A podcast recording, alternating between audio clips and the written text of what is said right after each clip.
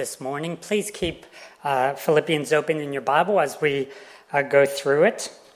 Um, I will also give you a time to uh, ask questions, and you can do that using slido.com with the hashtag HBSP, and I'll have a look at them at the end of the service. One of the most incredible hikes I have ever done was hiking up the highest mountain in Papua New Guinea. Mount Wilhelm, the highest mountain, has a peak at 4,509 meters, or 14,793 feet, and the climb takes a few days. And on the final day, you camp at a hut before making the trek to the top. And one of the aims when climbing Mount Wilhelm is to actually reach the top at dawn. Because at dawn, you have the best view of the country below you. At dawn, you have the best chance of actually seeing both coasts of Papua New Guinea. You can stand up there, and if you look to the north, you can see the northern coast and the ocean beyond. And then if you turn and look to the south, you can see the southern coast and the ocean beyond. And so you uh, wake up at, at midnight because the trek to the top, top takes about six hours. And at midnight, you start hiking. And you do so with just a torch, and you follow the person in front of you. Now, some of the trek seems quite easy, while other parts of it seem quite difficult. And as you climb, you follow in the footsteps of the person in front of you, who is also following in the footsteps of the person in front of them, who is following in the footsteps of the guide.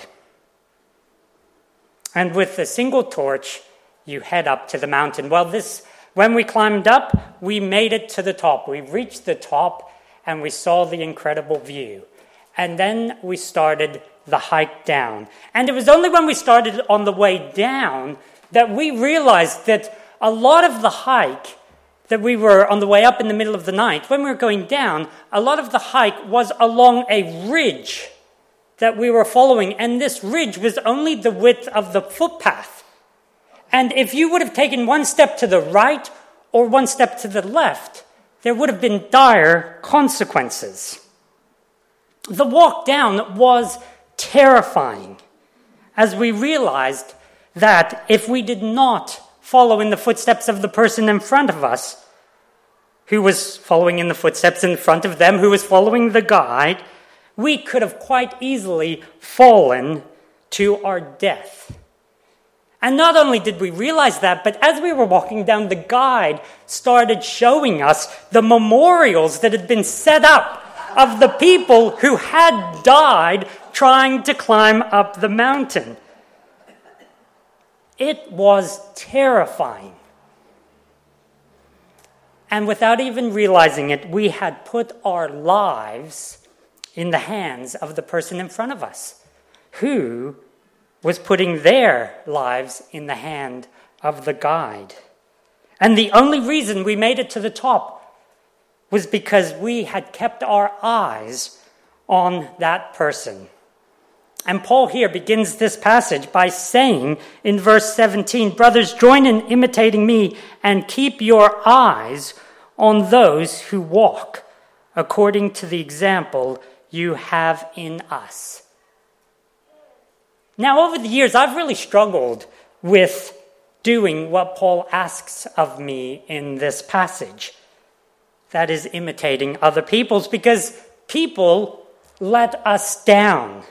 At various points in my life, I have seen the devastation that can occur when others follow people. I've seen others, uh, people I love and people I care about, put their trust in others who have then let them down because that person does not walk in the way they should walk or follow the path that we are called to walk as Christians and I've seen and I've experienced the devastation. I have seen people I love imitate the wrong type of people. And so for me, every time I see somebody who's imitating somebody else or looking up to somebody or putting somebody on a pedestal, I'm the first to say to them, you know, you need to be careful because that person is not God. And so as I read a passage like this, and I see what Paul is encouraging us to do, I hope that you realize the gravity of what he is saying. Because depending on who you decide to imitate, who you follow along the path of this life, they may lead you to your destruction. Or they may lead you to heaven. So please pray with me as we consider both the warning and the inspiration found here before us today. Let's pray. Heavenly Father, be with us as we consider your words before us today. Thank you for the example we have in your Son, Jesus Christ. And thank you for the example we have in your faithful servants around us. Help us as we consider living our lives for your glory. In your name we pray. Amen. Well, in verse 16, just preceding our passage today, Paul says, only let us hold true to what we have attained. And in chapter 4, verse 1, the last verse that was read, Paul says, Therefore, my brothers, whom I love and long for, my joy and crown, stand firm thus in the Lord, my beloved. Today, I would like us to consider how we stand firm and why we must stand firm in the Lord.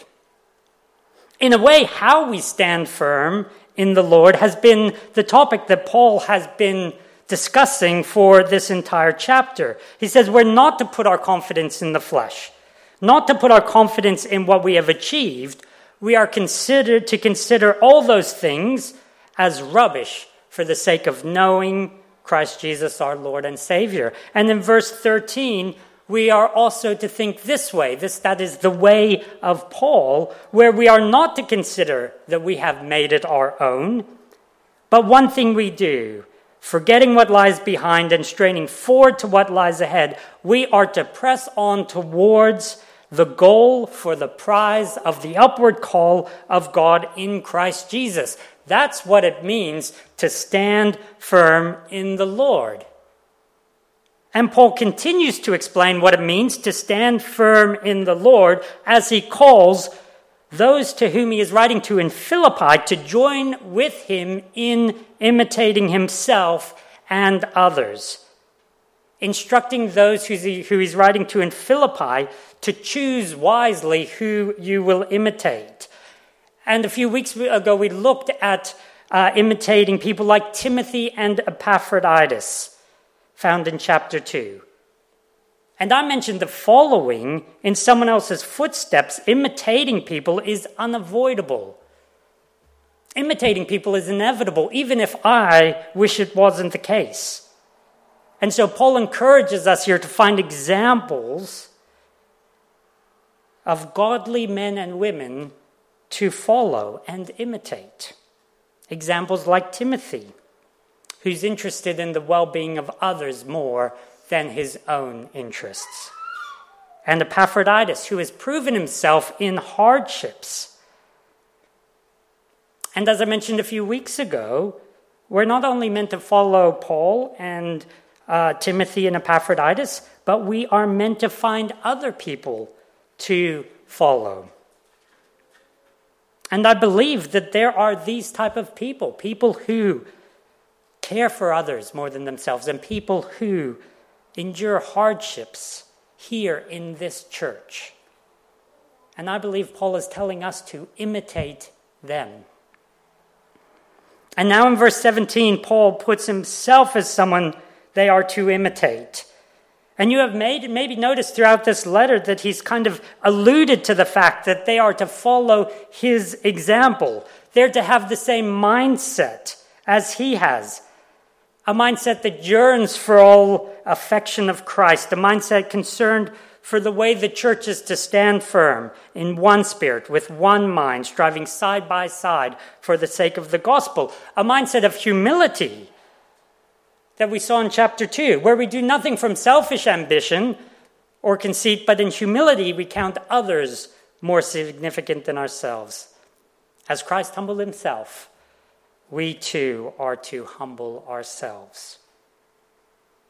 And if you look with me at chapter 4, verse 9, Paul says, Whatever you have learned and received and heard and seen in me, practice these things, and the God of peace will be with you. Paul is asking those in the church in Philippi to practice what they have learned, what they've received, what they've heard and seen in Paul. And Paul tells them to imitate him. And so Paul's built this whole argument so that we understand what, it's, what it means to stand firm in the Lord. Do not put your confidence in the flesh. Stand firm in the Lord. Consider everything as rubbish for the sake of knowing Christ. Stand firm in the Lord. Do not consider that you have made it your own. Stand firm in the Lord. Forget what lies behind and strain forward to what lies ahead. Stand firm in the Lord. Press on towards the goal for the prize of the upward call of God in Christ Jesus. Stand firm in the Lord.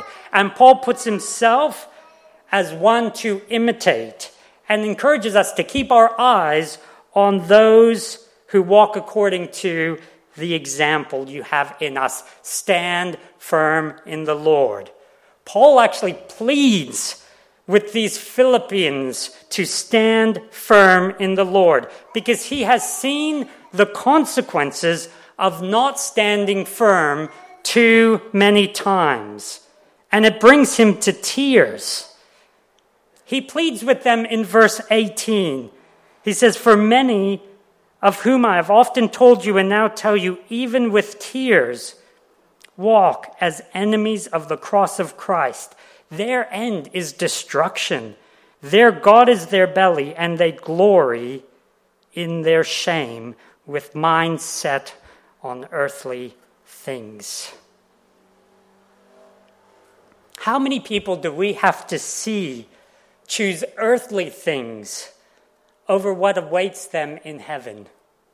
How many loved ones do we have to witness slowly sliding away, making their belly their God, and just accepting what this world has to offer, finding satisfaction in here and now, rather than looking forward to the day when our lowly bodies will be transformed like his glorious one? How many family members do we have to witness glory in their shame rather than giving glory to God?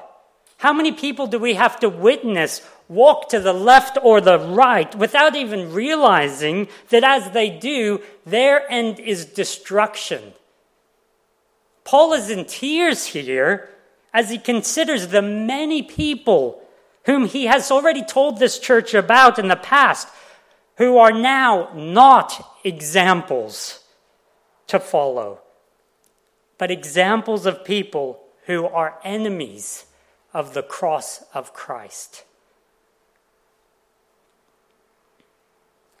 I believe one of the hardest parts of being mature in your faith and having your mind set on what is in store for us in heaven is how it brings to light those around us who are in the dark, who walk as enemies of the cross of Christ, and whose end is destruction.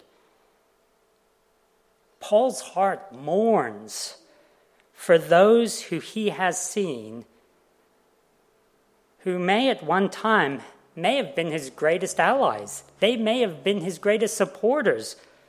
Possibly those who may have made a confession of Christian faith in the past. But now they are enemies of the cross of Christ.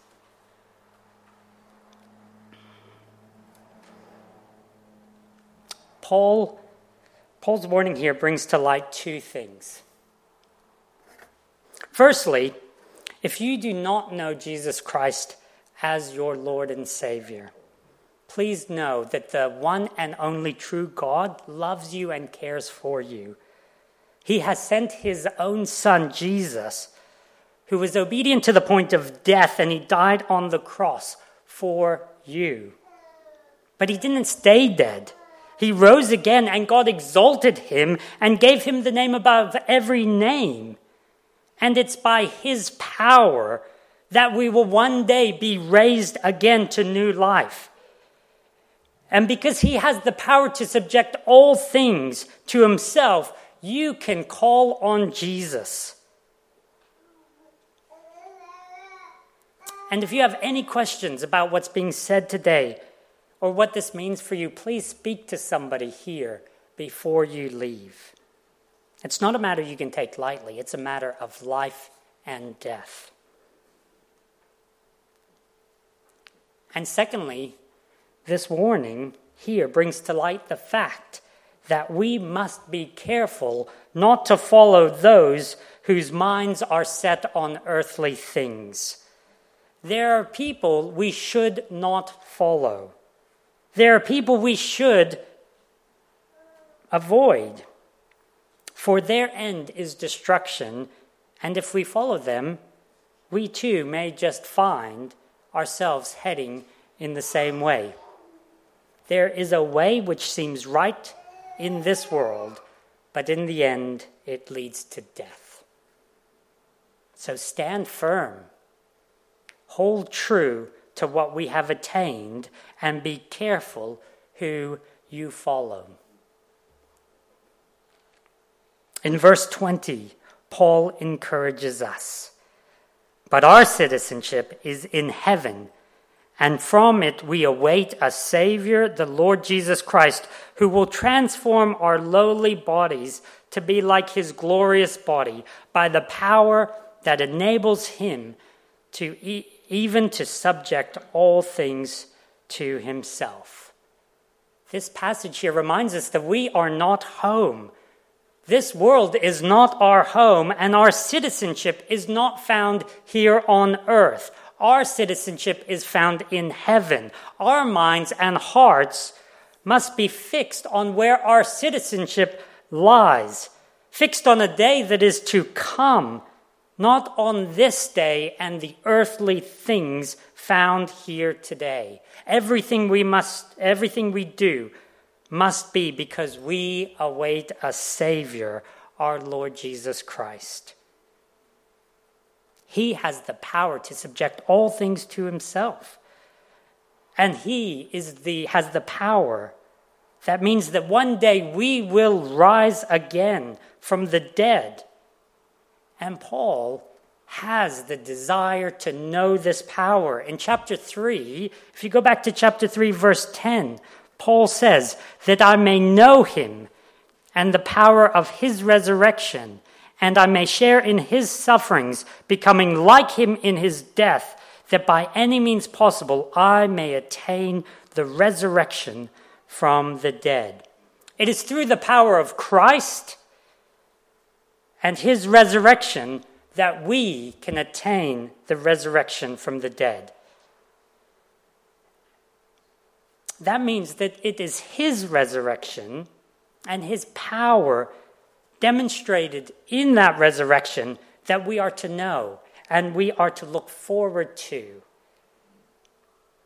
Our lives are not to be shaped by what is here and now, but shaped by a forward thinking of a day that is to come when we will be transformed. Now, oftentimes when we read a passage like this, our mind begins to wander and our minds start to consider what it might be like for our lowly bodies to be transformed like his glorious body. And I can remember having a conversation with Ella about this where I said, You know, Ella, maybe in heaven I won't have two eyes. I may just have one eye, right? Because I was thinking about it and I thought to myself, you know, I've lost my eye a number of years ago, and if I continue to live a long life, I will live longer with one eye than two. And so maybe, just maybe in heaven, I'll be more recognizable with only one eye. And so maybe, and it doesn't matter because we're going to be in heaven with Jesus anyway. So maybe I'm just going to have one eye in heaven. Well, Ella, she was not happy about this and she stopped me right there and she said, Hold on a second. This is really concerning, right? How can you possibly say that? And she said, It is important to me that you have two eyes in heaven.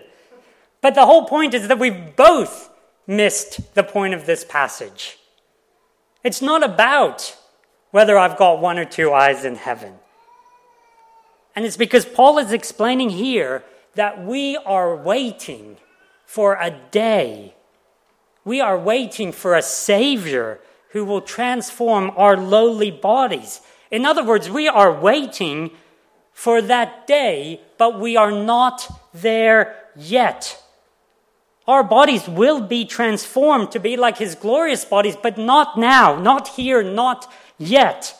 And so anytime we get sick, anytime our body don't work the way it should, we are to realize that we still live in a world that is not only broken and sinful, but also a world that is waiting for a day when Jesus will return. Anytime we are betrayed or suffer, when things of this world get too much, when work is tough, when we find studying hard, whenever we get weighed down, we are not meant to look at, at those things here on earth. Rather, we are meant to cast our eyes on our Savior's return in the future. And Paul expands on this in Romans chapter 8, verse 18. You don't have to flip to it, but just listen to these words from Romans chapter 8. He says, For I consider that the sufferings of this present time are not worth comparing to the glory that is to be revealed to us. For the creation waits with eager longing for the revealing of the Son of God. For we know that the whole creation has been groaning together in the pains of childbirth until now. And not only the creation, but we ourselves, who have the first fruits of the Spirit, groan inwardly as we wait eagerly for the adoption as sons, the redemption of our bodies. The entire creation is groaning as in childbirth. God's entire creation is eagerly waiting and longing for Jesus' return. We are groaning. Our lowly bodies aren't just getting old and tired with no endpoint. Our bodies are groaning in pain. And it has been this way since sin entered the world, and it will be this way until Jesus returns. This world here is not permanent. It is not our home. Our citizenship, in verse 20, is in heaven, and from it we await a Savior, the Lord Jesus Christ, who will transform our lowly bodies to be like his glorious body by the power that enables him even to subject all things to himself. So, whether I have two eyes or one in heaven is irrelevant. What does matter is that it is, it is proof here and now that I am not home. And I must keep my one eye on Him. And I must wait in anticipation for His return. And I must wait for my Savior who has the power to subject all things to Himself. And so we are to echo the words found in Revelation chapter 22, the last chapter of the Bible. Revelation chapter 22, verse 12. Jesus says, Behold, I am coming soon. Bring my recompense with me to repay each one for what he has done. I am the Alpha and the Omega, the first and the last, the beginning and the end. The Spirit and the bride say, Come. And let the one who hears say, Come. And let the one who is thirsty come. Let the one who desires take the water of life without price. He who testifies these things say, Surely I am coming soon. Amen. Come, Lord Jesus, come. And so we must realize until we reach that day, we are groaning in anticipation of God's new creation, his new heaven and earth. And we must live in anticipation of that day as citizens of heaven and be encouraged by knowing that those of us who are in Christ now are those who Paul talks about in chapter 4, verse 1. He says, Therefore, my beloved brothers, whom I love and long for, my joy and crown. We can be encouraged by knowing that we are the one who Paul calls his beloved. Stand firm thus in the Lord, my beloved. And so it's my prayer that you would seek out many examples here in this church to follow. People who are worth following. Seek them out and imitate them. It is my prayer that the lives of those who are enemies of the cross would be cause for tears and cause for alarm. It is my prayer that the wonders of your citizenship and the future you have in store would ignite your heart and your soul so that you would stand firm in the Lord. And I pray that you may stand firm in the Lord as you pursue the goal for the prize of the upward call of God in Christ Jesus. And so this morning, will you pray with me these things for the sake of each other? Let's pray. Heavenly Father, Help us to seek out those here in this church who you have provided for us to follow. Give us wisdom and discernment as we imitate them. We are aware of many who have walked away and now walk as enemies of the cross of your Son Jesus. And so help us to stand firm in you as we mourn for them. Help us to wonder at our citizenship that is in heaven as we await the day when your Son will come again and transform our lowly bodies to be like his glorious one. Help us to stand firm. In your glorious name we pray. Amen. Well, you may like to take a few minutes to reflect on uh, this passage and ask a question using Slido.